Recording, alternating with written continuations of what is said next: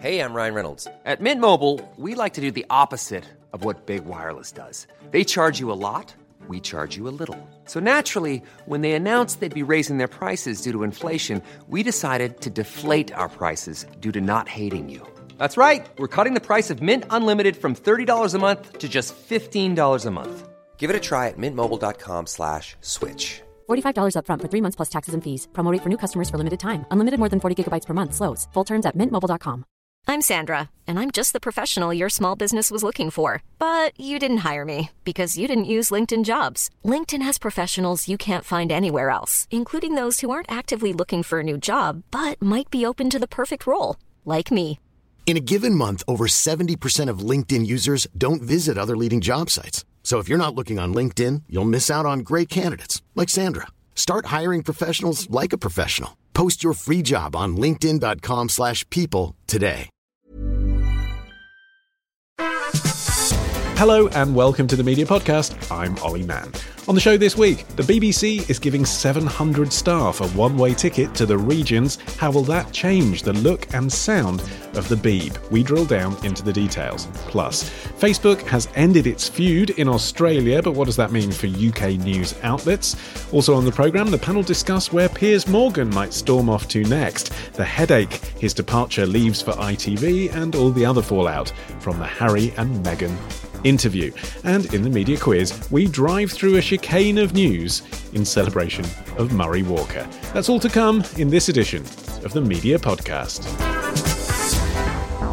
And joining me today to discuss quite the fortnight in media news, we have the MD of Folder Media, the co founder of the British Podcast Awards, and the head of Fun Kids Radio. Psych, they're all the same person. It's Matt Deegan. Hi, Matt. Hey Olly, nice to see you and hear you. Yes, uh, the British Podcast Awards entries are underway. You've got a new conference in the works. Fun Kids have launched eight new radio stations this year. So, my question for you, Matt, is what do you do to unwind? uh, just sit on the sofa and watch the telly like all normal people, hopefully. okay, so what what box sets are tickling the Deegans at the moment? Uh, so, uh, me and my partner have never watched Line of Duty. So, we are going through Line of Duty from the beginning. We've just started season three. Here's the the Mann family's inside scoop on Line of Duty. It's just a bit daft. Like, it's really it's compelling if stuff like that happened, but it's just a bit silly, isn't it? What I quite like about it is someone makes, I mean, this is in vague terms, often a small thing that isn't so bad, and then they end up killing everyone. so, which is just like most people's time at work. You make a small error, and then you end up murdering all your colleagues. Well, I couldn't think of a better segue into our other guest. Um, a broadcaster who is quietly notching up as many podcasts as me, Jane Garvey. Hello, Jane. Welcome back. Hello. Uh, yes, thank you very much. Lovely to be here. I, I will probably like you to be on the sofa Sunday night once again, not understanding line of duty, but doggedly sticking it out. Actually, something you can help clear up for me since we're starting with softball questions this week. Oh yeah. Okay. Um, the number one question about you on Google is Are Jane Garvey and Fi Glover friends? Can you give me the exclusive on that? I thought it'd be something a bit more interesting than that. yeah, it's disappointing. Would isn't be at least is she gay or is she you know is she an alien or no um um no No, hate each other. can't stand her. Can't stand her. That's what I thought. Just to be clear. Good, good. Glad, glad we cleared that up. But but we are writing a book together. May as well get that in. Quick plug for that. Also, uh, last time you were on the show, Jane, um, you learned from me reading out the BBC press release what was going to be in your new Radio 4 show. Yes, that was the one starts- where I was going to be interviewing interesting people. Interesting people, that's, That's right. it. None of those boring people. uh, it does now start on April the 7th, I understand. Yes. So perhaps this time you can tell us what it's actually about. Yes, I can even tell you the name. I've got to get. I'm not sure I've got the intonation right, or even how the intonation should be. Um, it's called Life Changing. Is it about life changes? It is, yes. It's about people taking me through a moment in their life which has changed either the course of their life or the way they live their life. Yes, it's um I'm enjoying it actually. It's very different because obviously it's not live. Um I'm, I've got the luxury of time. So I'm, I pity the poor beggars who've got to edit these interviews. But anyway, it's not me, so what do I care?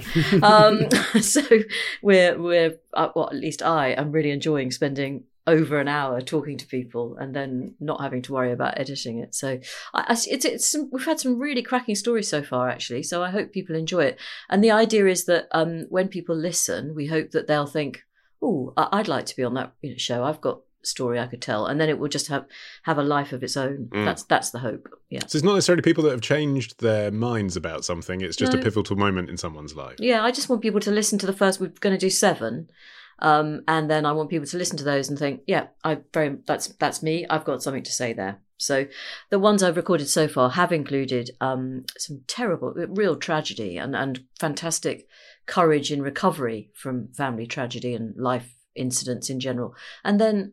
There's one, for example, with, with a man who just discovered that his birth father was nothing like the person that he thought he would be, and it turns out he isn't the person he ever thought he was. Just just things like that. So um, And have you done any of them in person, or has it all been over Zoom because of COVID? I have done two in person. Yes, which It's by the way, isn't it, I for that sort so of thing? much prefer. Yeah. Yeah.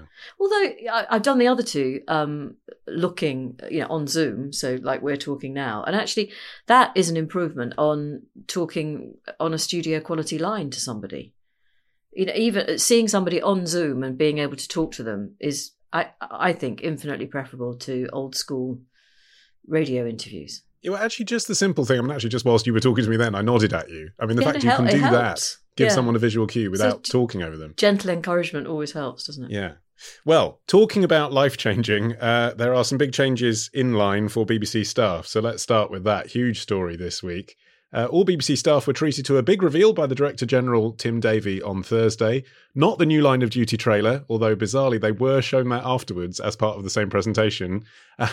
but the news is, in fact, that large swathes of them, production, staff, and money, are going to be leaving London for the regions.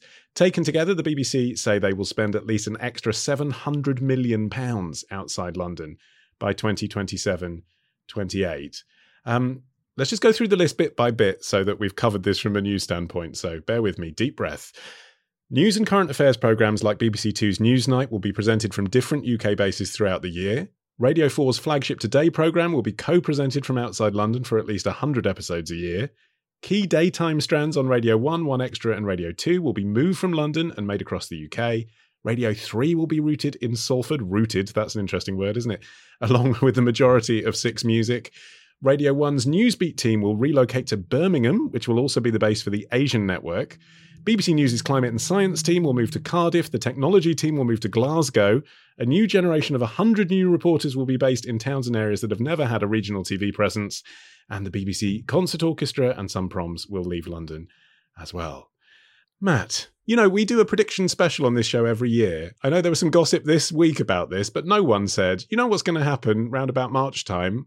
They're going to invest £700 million all over Britain. So this was sort of not predicted. Uh, no, I think like anything, when you think about it, and I think Tim Davie's probably playing quite a clever game in being relatively aligned with some of the government's objectives at the same time. You could pro- you could have probably worked out that some of this was coming.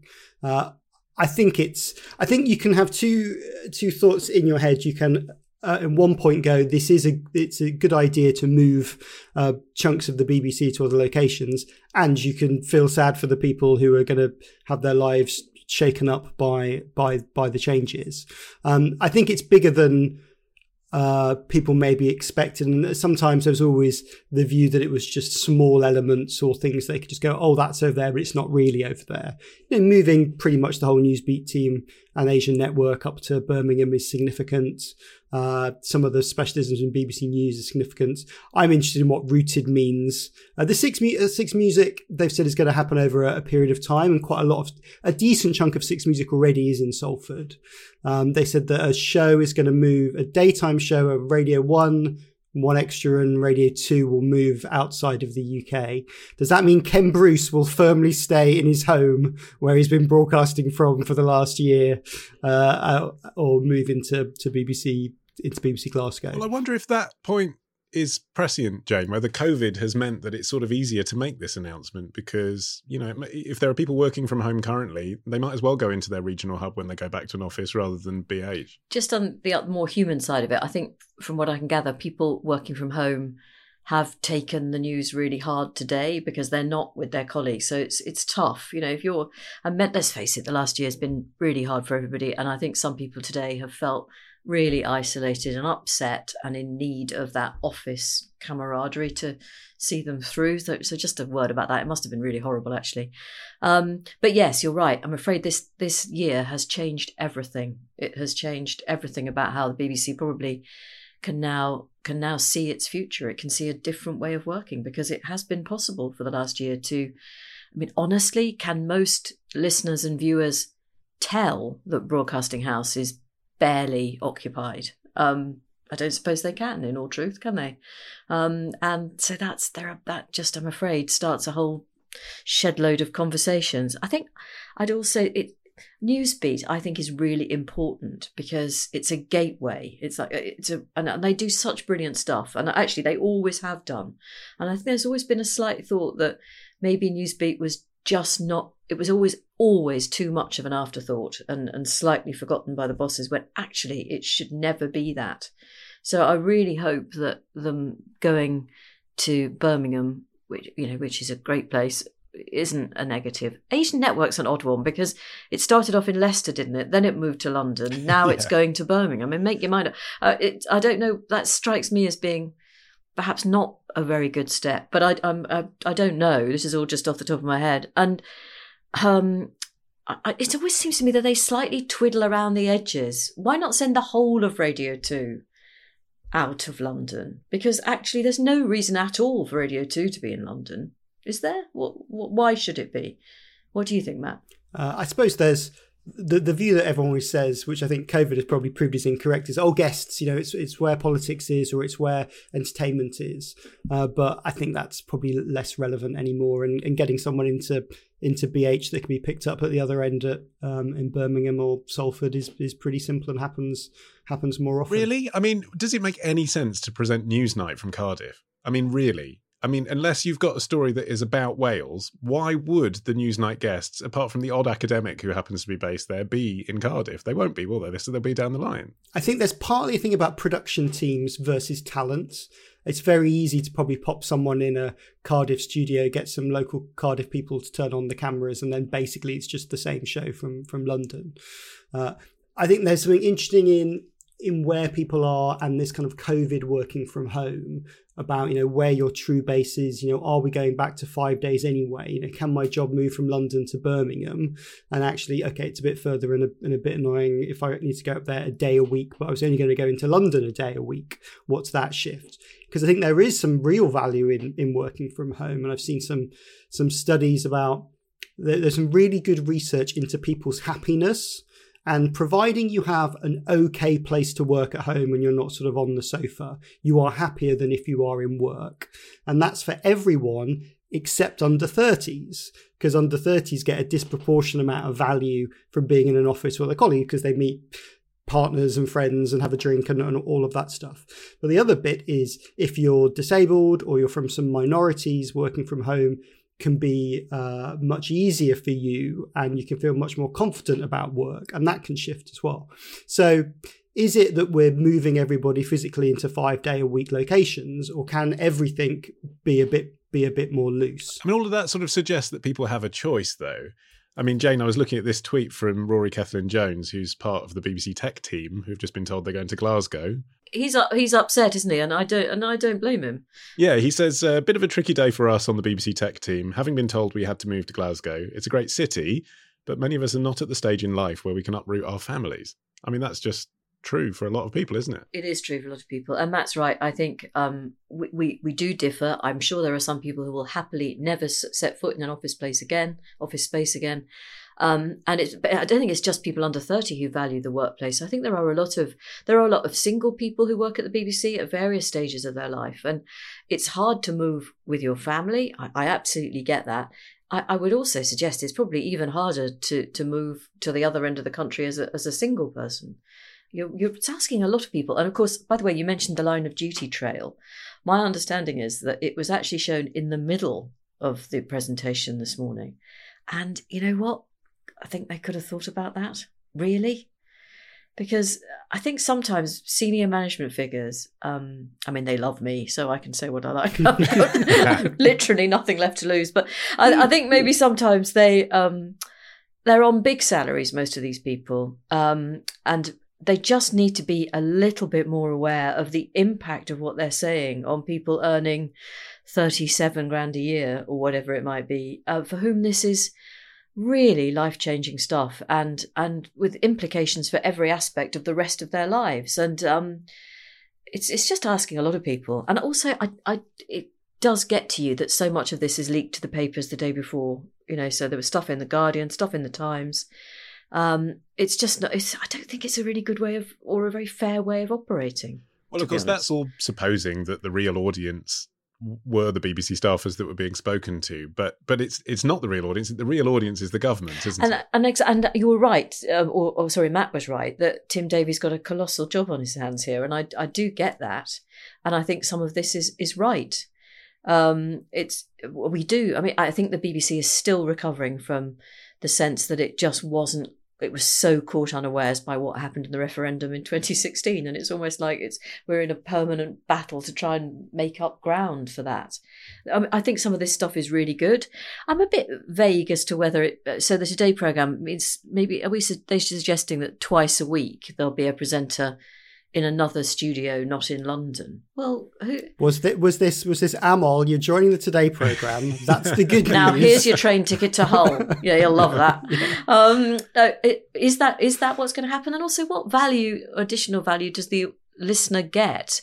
If someone's just in another studio, you could. I mean, so many of the. I think some of the Today presenters are working from home anyway. Mm. Um, so I'm not really, unless it means that if, say, Amol or or Martha, uh, they're, they're in Hull um, does that mean that there'll be shoehorned into the running order a story about Hull that otherwise would never have got close to the national news? It doesn't.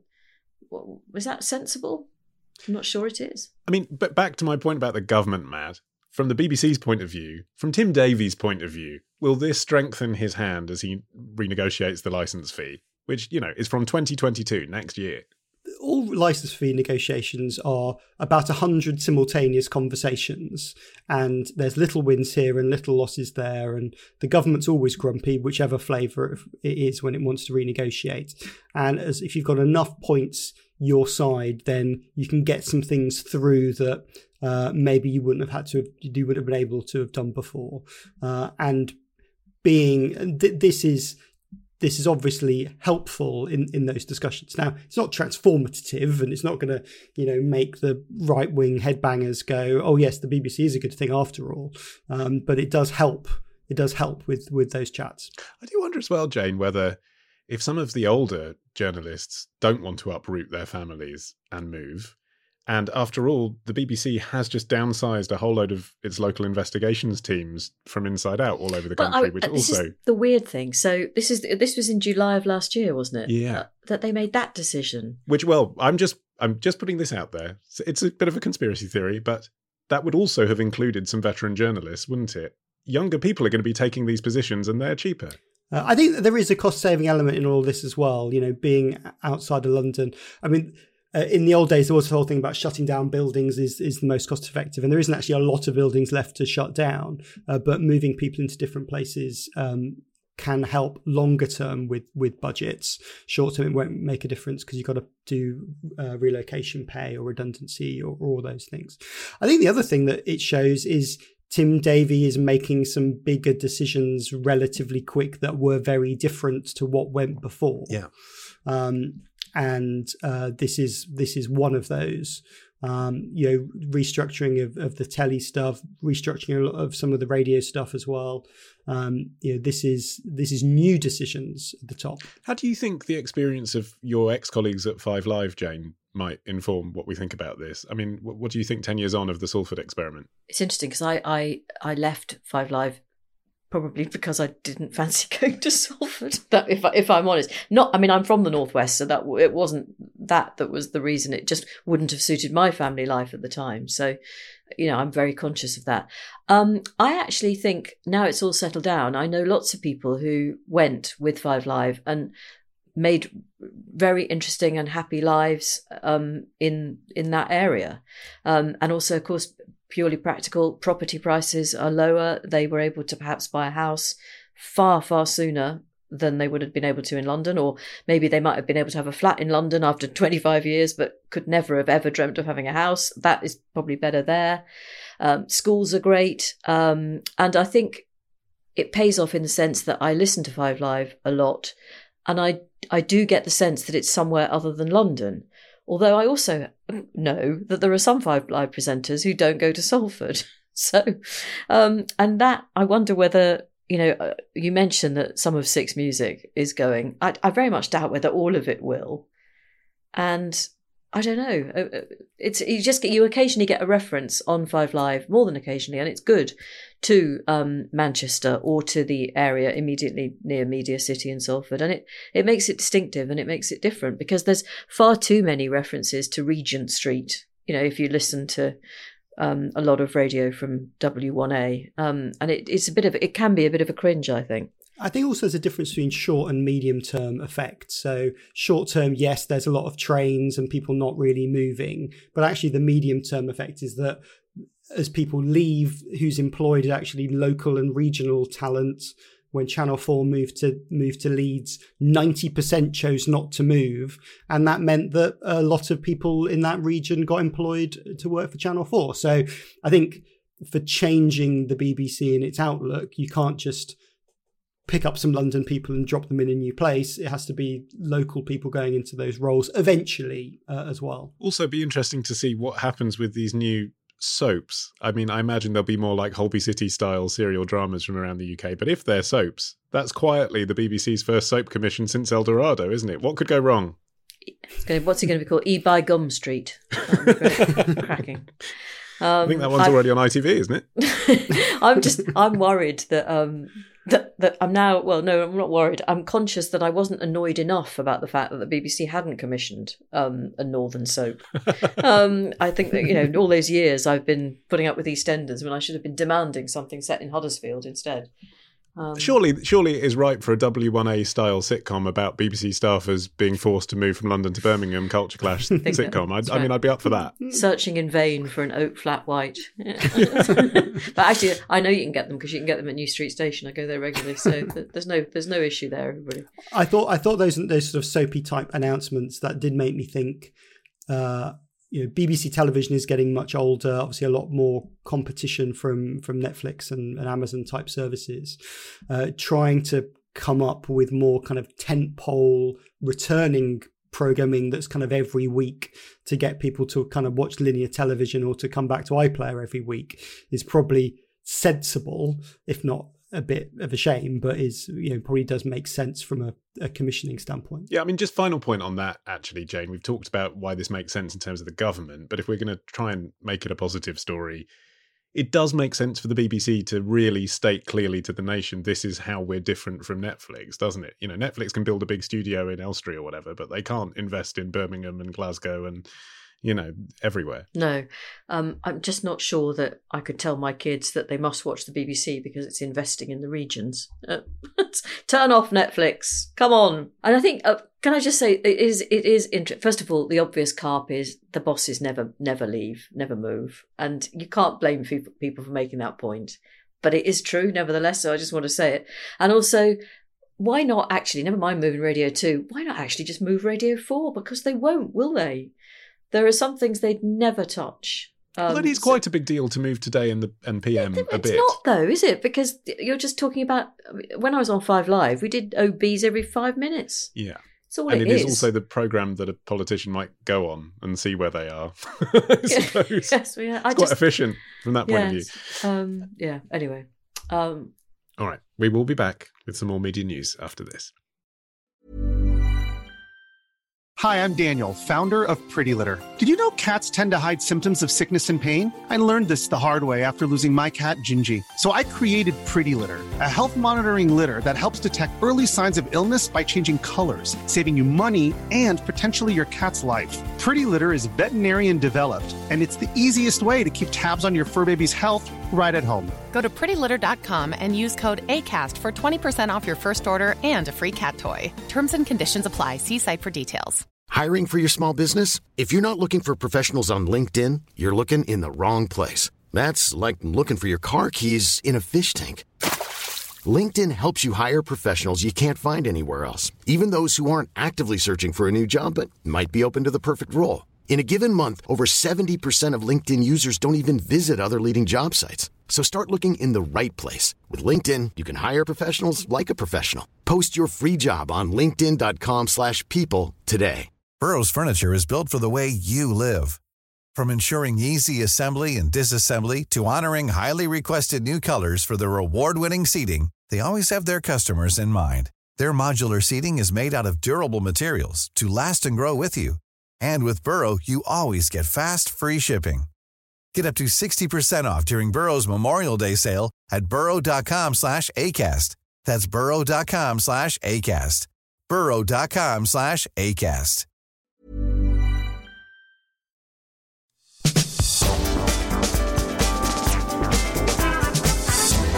Let's move on. We're going to talk about social media now. Um, and there's been a conclusion of sorts to uh, Facebook's feud with news providers in Australia.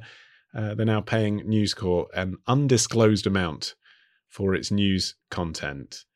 Uh, Matt, News Corp have 70% of the Australian news market. So that has probably made uh, resolving this deal a little bit quicker than it would be if the same thing had played out here in the UK, hasn't it? What, what impact do you think this is going to have? the fact that Rupert Murdoch's managed to shake down Facebook and Facebook have given in so they don't get shaken down by the Australian government, I think says more about media and politics than it does about what's good for news consumers. Uh, and I think the danger with this is um, every other country is going to look at it and, and think the same. Um, it is not Facebook's fault that news hasn't devised a decent business model to support itself. Uh, and whilst there are a score of issues with social media and the bad it does in the world, um, you know, propping up particularly the Murdoch press, which which has its own dominance in, in Australia, shouldn't be one of its jobs. Except it is kind of a rival internet now, Jane, which is part of Facebook's strategy, isn't it? Is to create a walled garden where you go for all your news. And so it is a monopoly in that sense. And so you kind of have to be on it. It isn't a choice as a news organization. Can I can I speak up for the chunk of the population that has never ever used Facebook for its news? I just want to say that I just couldn't think of anything I'd be less likely to do. But um, I understand that there are a lot of people who do exactly that. Um, I'm interested, you know, the the whole idea of this the bargaining code, the imbalance between the two.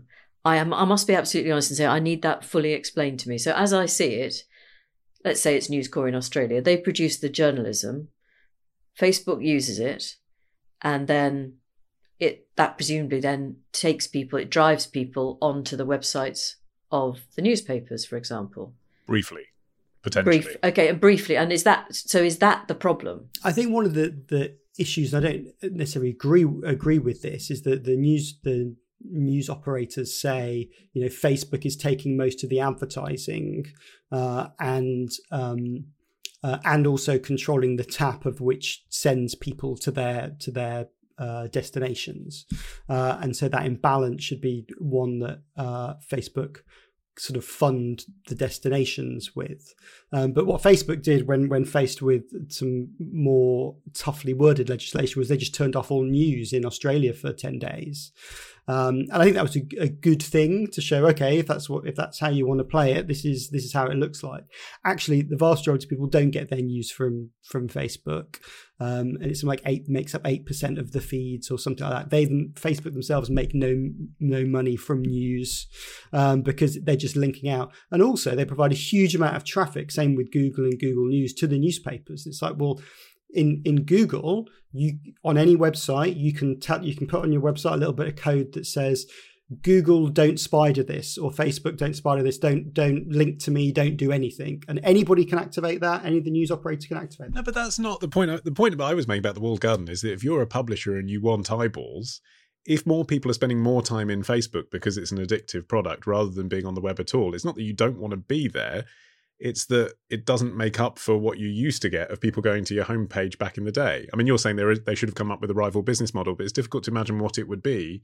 You want to be in the place where people are, and that's a private company. Yeah, but I think a lot of destinations have a variety of, of sort of social strategies, and some of some went in very hard with Facebook providing all their referrals, and others built email newsletters, or they built mobile apps, or they built other other things like that. So I don't think it is the only way. Um, obviously, it's very successful and you want to be on it, but Facebook's juggling all the posts in the world from organizations, your tennis club, your friends, your whatever. They're never going to satisfy everybody. Um, they're and they can't they can't show all those posts to everybody all the time. So you, you can't have a, a, a frictionless. Yes, you get everything that your your the news provider that you've said follow on. Um, no, you won't get all that all their stuff. Do you think this will trickle down, Jane, uh, in terms of, you know, if you run a small website, if you're a small publisher? Because it, it, can just look like, oh, okay, so there's been a fight for 10 years over this and Rupert Murdoch gets all the money.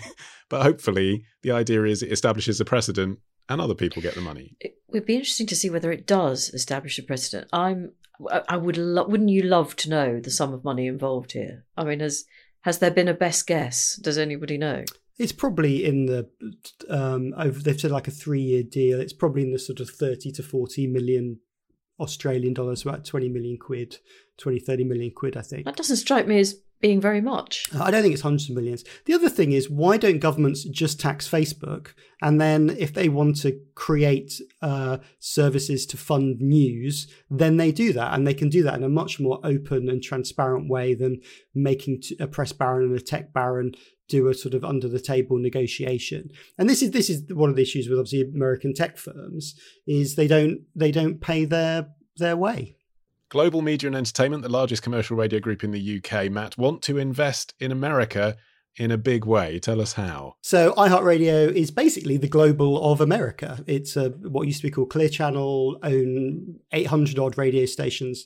Someone once told me they never put how many radio stations they owned on their website because they were never entirely sure. Wow. It's that sort of size. Yeah. Um, and uh, yeah, they bought 8.6% of it. And then there's a slightly complex FCC thing that I try to understand. I'm still not entirely sure I've got my head around. Uh, basically, you have to inform the FCC if you're a foreign company that has a shareholding. And you can obviously do that each time you buy some shares. But if your plan is to kind of keep buying shares, that's a lot of admin. Now, normally, iHeart themselves, on behalf of a new shareholder like Global, would do that admin work for you, but they seem to have already got into a bit of a route. So, Global have written to the FCC saying, we may buy up to 49.9% of iHeart of which they would be allowed to do under US legislation.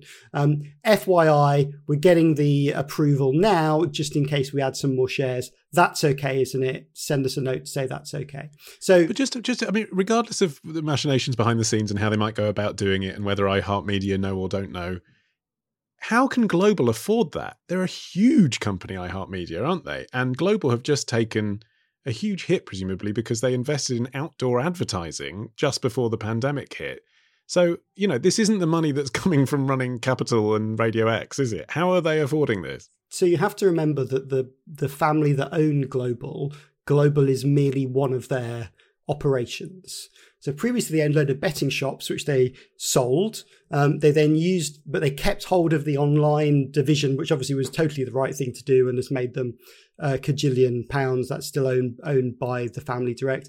They own that posh hotel that Simon Cowell always goes to in Barbados or wherever.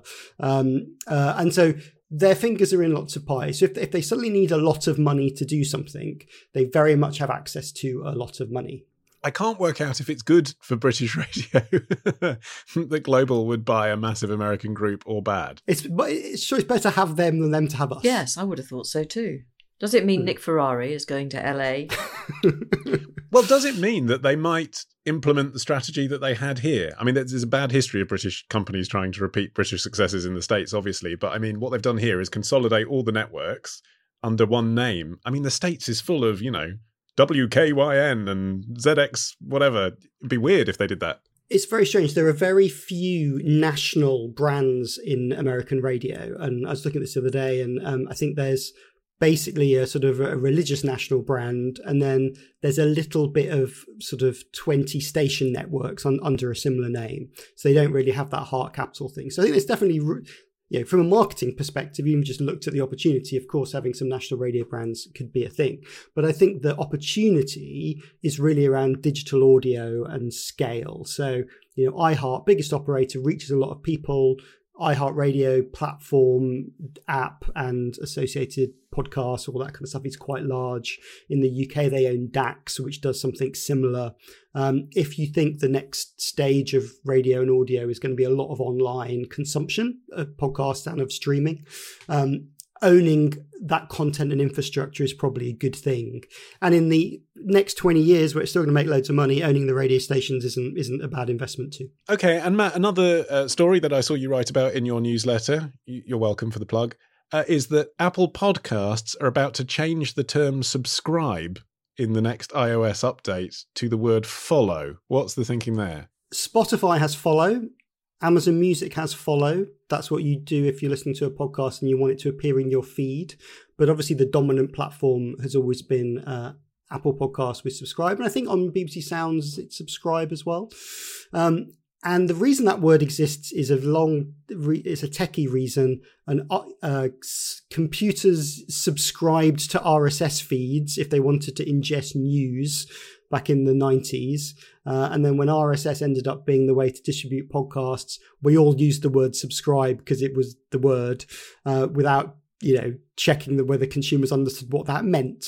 And a lot of people see the word subscribe and assume it costs some money. So this is just kind of semantics then. It's a bit like when facebook changed its status update prompt to what's on your mind. It's just based on research is it? It's partly that but the other the other element is it is an expectation that this year Apple will introduce the opportunity to pay for certain podcasts. Ah, subscribing, so, in other words. Yes. Okay. So that, that they want to separate that because as, as, they bring this new product out and they've removed some things like listen to all this audio for free that's all gone from their website so i think they're this is in prep for that and also actually i think for the sector as a whole it's it's it's good that everyone's harmonized. Follow is something that people understand from social media.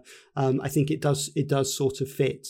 They could have maybe talked about doing this before they haven't even announced they're doing this, but people have seen it in the, the early update of the, of the app. That's an interesting point, isn't it, Jane? Like the, the, these updates are sort of decreed from on high at infinite loop, and podcasters like you and I just then have to change our vocabulary. We have to tell our listeners to follow us rather than subscribe us without being consulted at all. I think it's long overdue. I had no idea where the word subscribe had come from in this context. No idea at all. So I've actually been enlightened by you both. Um, so thank you for that.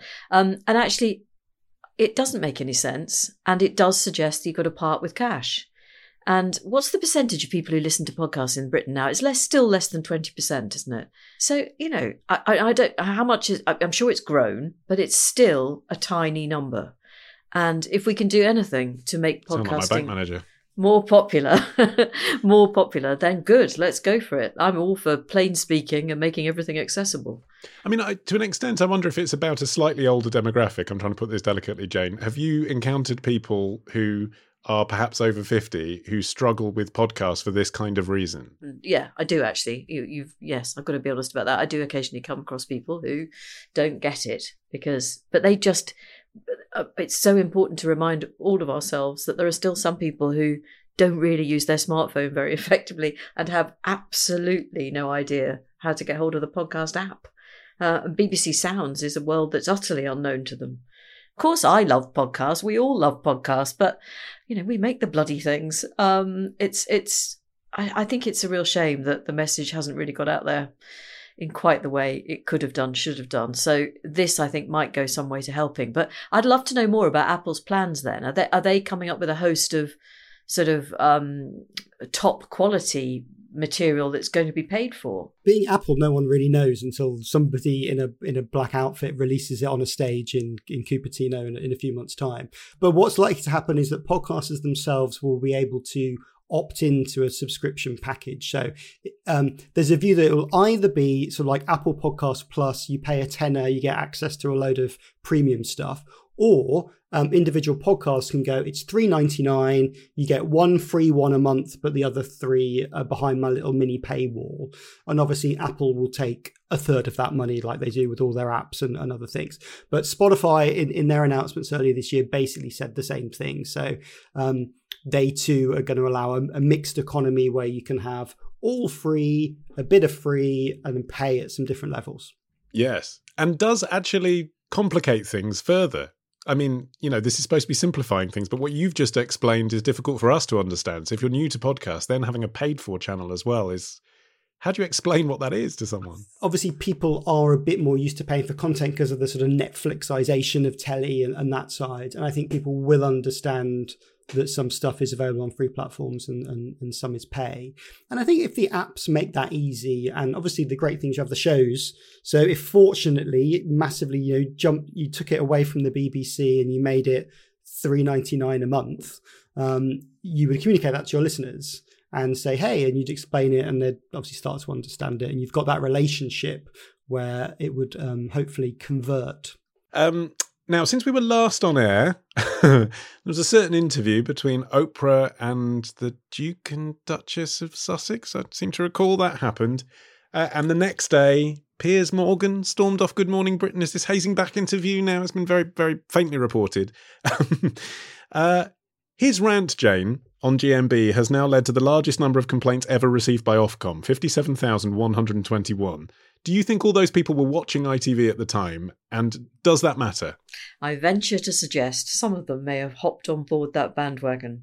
Um, I also understand that is it almost a quarter of a million people have signed a petition wanting him back. So um, make of all that what you will. I didn't see it live. I have obviously seen it since. I've watched Alex Beresford a number of times, um, giving it everything, and I, I, agree with it. By the way, it was great. Um, where does it all where does it all leave us? And actually, is Good Morning Britain better without him? And I'm really interested in what happens and who they replace him with, or even if they decide not to replace him. Do they actually need a Marmite figure of that sort at the centre of a programme like that, which is set out deliberately to be more, something more than BBC Breakfast, which is a much more collegiate, you could say rather gentler form of the same thing? Yeah, it's interesting, isn't it, Matt? Because I mean, Piers Morgan was brought in because it wasn't working with Ben Shephard and Susanna Reid. So it'd be a bit weird to go back to Ben Shephard being the main male co-anchor. But what's happened since is everyone else has kind of raised their game. So you have a whole load of people on that show, uh, and Kate Garraway, and you know even Alex Beresford, who actually are quite capable of sitting in that seat. They're just different. So do you bring in someone else, or do you just leave it as it is? I mean, if you flash back to when they sort of updated from GMTV or whatever and said the weather person will tackle the main anchor on air on a massive subject, then the main anchor will walk out, you'd be a bit surprised. Um, so uh, I, I, think with Piers Morgan, you know, he, he knows what he's doing and he knows that at some point it's going to catch him out, and this time it's it, it, it caught him out slightly. I mean, I think they're they're probably in a better position now than they were pre Piers Morgan, but they are stuck with an identity problem, aren't they? Of, of, of how they, um, it's not really recreatable, so they have to sort of evolve the format to do something slightly, slightly different. I mean, the whole thing, Jane, does look sexier, doesn't it? It looks bigger than BBC Breakfast. They've achieved that, and you know that was the fight, wasn't it, from the days of Aled and Lorraine sitting on Daybreak? They have managed to make something that feels like an event. Totally. When you actually look at the people watching breakfast telly, it remains I think the total breakfast television audience is still less than 4 million or something, isn't it? It isn't actually that many people. To see the coverage on social media of both programmes, to give them their due, you'd think that all, that all of us were sitting there glued to breakfast telly at half past seven in the morning. But I'd forget it's on until I see it on Twitter later. Um, you know, it's a, it, it is extraordinary. Um, what I, I'm I am very interested in what in what happens. I can't remember what your question was, but I am very interested in what happens now and which way which way they go with GMB. Who who could they put on to be? Because I think Susanna's really good, and I think she's probably it's probably been a very difficult position for her with working alongside this gigantic ego and presence and with her what was amazing were her her sort of uh, apology slash here's what happened the next day when he'd he'd quit. It was almost a word for word duplicate of the the Apple TV The Morning Show when her her co-host got bumped off. So I think they've just cribbed this. When we'll just read that out. That seemed to be pretty good. The thing about Piers Morgan is he's made his point because his his intention was always to get a bigger audience than Breakfast on mm. BBC, and I think they just did it. On that last, so he's got a cracking. I'm sure he's got a number of cracking book deals lined up. And well, um, and where's he going? So is he going to GB News or is he going going to News UK? Because that would be a story, wouldn't it? They've been gunning for him since he was the editor of the Mirror. Well, wouldn't that be that would be the perfect conclusion to the Piers Morgan career trajectory, wouldn't it? If he if he does end up there, I suppose. I think he's closer to the the News UK end, and proximity to Murdoch will excite him, and all of that stuff. The problem with the News UK operation is it looks to be much smaller in scale than what GB News are planning. I think they're both going to be disasters, but the um, at least the GB News one is a channel on all the platforms that you can watch, and there seems to be some decent cash into it. Uh, the News UK affair seems a little a little muted, and I can't see Piers wanting to be on the little muted affair. Uh, but whether he wants to do, you know, a show that pretty much no one will watch on uh, on GB News, it, that doesn't fit his ego either. Well, I'd stick him on LBC if I was running LBC. I'd give him whatever he wanted to do that. But then I wonder if his ego just means he wants to be on telly, even if no one's watching. I think he, I think he wants to be talked about. Uh, I think the money's probably less important, but you know what? Doing a, a, a daily show on, on, on LBC's like, you know, it's a tough, it's a tough slog. I mean, he only did three days a week on on GMB, and that's you know prime ITV uh, real estate. Uh, staying with the Harry and Meghan fallout, and the uh, Society of Editors rather imploded last week after its chair, uh, well, now former chair, Ian Murray, claimed that the attacks on the British press were, quote, not acceptable after pressure from the board and nominees to their forthcoming awards. What should he have said that was different to what he did say? Oh, well, I, I just thought to, for him to make some sort of it was absurd this blanket refusal to acknowledge that there was any racism. I mean, it was farcical. Um, I don't know the man, but what on earth made him say that? I do. I do not know. But what's the Um, subtle difference? Could he have said, in my view, the majority of our members are not motivated by bigotry? I mean, that would be open to more problems, wouldn't it? No, but uh, I think you you could just simply acknowledge clearly we all uh, all let's face it, all white people have got work to do when it comes to racism. I think you just acknowledge it. You just say it. Um, and you may like or passionately dislike Meghan, but to suggest that she has not been the victim of both racism and misogyny is just it's a joke. You've absolutely got got to acknowledge both of those two things, I think. I suppose maybe part of what was motivating the statement, Matt, is actually similar to what Piers Morgan was saying on that last appearance of, on Good Morning Britain, which is when he said, Look, I've been a tabloid editor. The clippings that Oprah showed on that program were selective, and I could build up exactly the same portrait of, of Kate, of the Du- Duchess of Cambridge. I could say, Look, here's a, here's a report where they said one week she's great and the next week she isn't. So, of course, you can do that with thousands of, of examples and a, a diligent researcher but that's not proof of institutional racism. That's a step too far. That's just the way the press is. And I suppose the, the Society of Editors view may have been, well, there were a lot of American outlets being quoted. You can't tar every paper with the same brush. You can't selectively cull bits from online and say this is their agenda. I mean, uh, that's kind of what he was trying to say, maybe. I, I imagine what happened was number one, membership organisations, the chief executive does not go out and make a strong statement like this without checking it with somebody. There's obviously some steering group that are probably on the grump the the grumpier, grumblier editors. And you know, if the Telegraph and the Mail are on that and they say, go out, you say, you know, you say this, we've got to we've got to say that the the press is good and you know, we're not taking any of this rubbish, pushed him out to say it he's he knows he's on a sticky wicket, and the interview he did on on BBC News Channel, he sort of gradually crumbled under, and then was forced to to fall fall on his sword when all the obvious things then happened, and you know the press is less aligned than just just as unaligned as everybody else is. So I don't. For for at all imagine it was his view. I imagine it was the view of quite a few of the people who paid his wages. I wonder if the problem, Jane, is like a lot of journalists and editors look around their newsrooms and they think, well, I know these people. They're good people. They're not racists. Therefore, the organization isn't bigoted. But at the same time, because they're creating content online to appeal to people that will click through and some of the public are racist, you know, you end up in a situation where you are dog whistling to racists while perhaps being able to think yourself not racist, you're just making a product that the public want. I think you've said it. I think that's it. Um, and do I, can I honestly say, hand on heart, that I don't read some of those articles and that I don't enjoy them sometimes? And it's a horrible word, word in this, this context, but I think I'm just being honest. Um, the tabloids, and I do read the tabloids every day, they know their audience. That's why they I know it's hard for them because they're not selling as many copies as they used to, but you know, you're absolutely right. Well, I guess going back to phone in radio, it's that thing of keywords, isn't it? People have a reaction to the word Muslim, they have a reaction to the word Israel. So you put that in the question that you're asking. It doesn't make you bigoted. It means that you are asking bigots to call in and put a point of view so that you can have a debate. Uh, yeah, and you can pay your wages and keep your job. I think also on the digital side, you know, 48 articles in 24 hours on one of the publications. I think it might have been might have been the Express.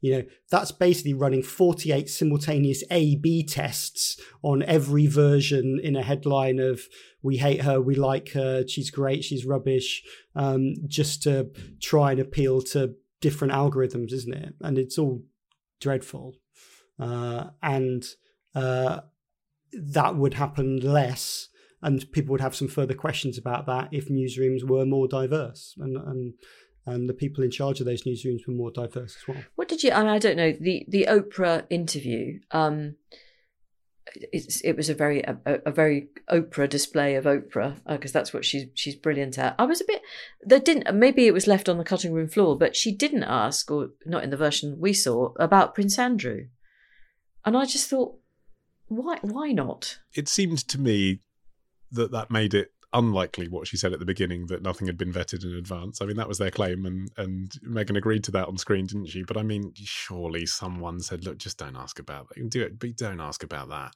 I mean, because you would, wouldn't you? I mean, it's yeah, yeah. Anyone would, like a trainee reporter would. Yes. anyway, we'll have to leave that one. It's just a big, great, big question mark. Olly, when she's on the media Yes. podcast next time, Oprah, you can ask. oh, I thought you meant Meghan promoting her Spotify series. That's We've got a full roster, so uh, you're on that day. Um, I have to tell her, tell her she can't. Uh, all of which you'll be thrilled to know brings us to the incomparable, possibly incomprehensible media quiz. Uh, this week, it is entitled "There He Goes." I will read you excerpts from three media stories this week in the style of dearly departed F1 commentator Murray Walker. All you have to do is guess what the media story is, despite my impression. Uh, you buzz in with your names when you know the answer. So, Matt, you will say, Matt. and Jane, you will say. Uh, Jane. It's best of three. So, here we go. Story number one. Entertainment isn't one of the reasons why people should be having these dangerously invasive species at all. Uh, Matt. Matt. Um, there was some uh, cray was it crayfish related issue with Yes. oh I'm a celebrity I'm a celebrity That's right. they bought in a load they that the bought in a load crayfish came to you first before yeah the brand. there, there was some I'm never sure is a crayfish a fish is it a bug is it This is not the place to discuss whether crayfish is a fish. Sorry. The story is that the I'm a Celebrity production team, quote, brought invasive crayfish to Wales without a license, according to an investigation by the Buglife Conservation Charity. I will give you the point. Here's story number two.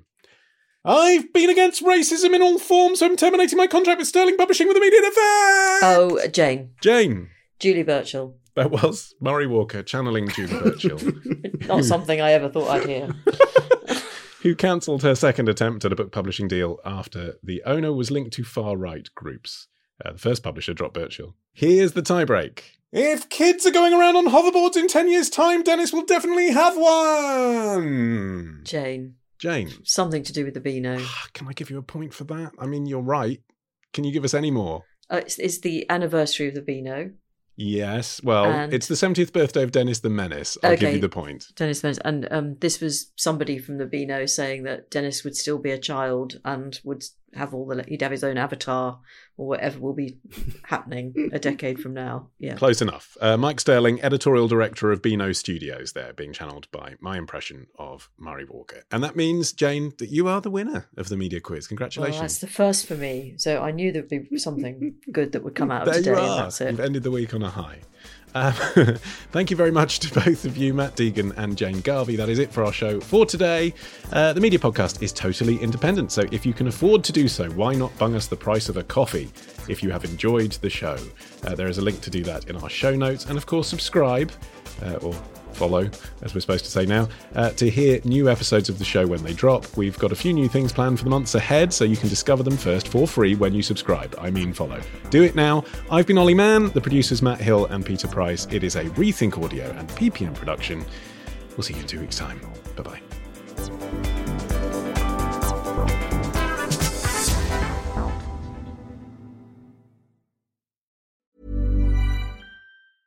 Planning for your next trip?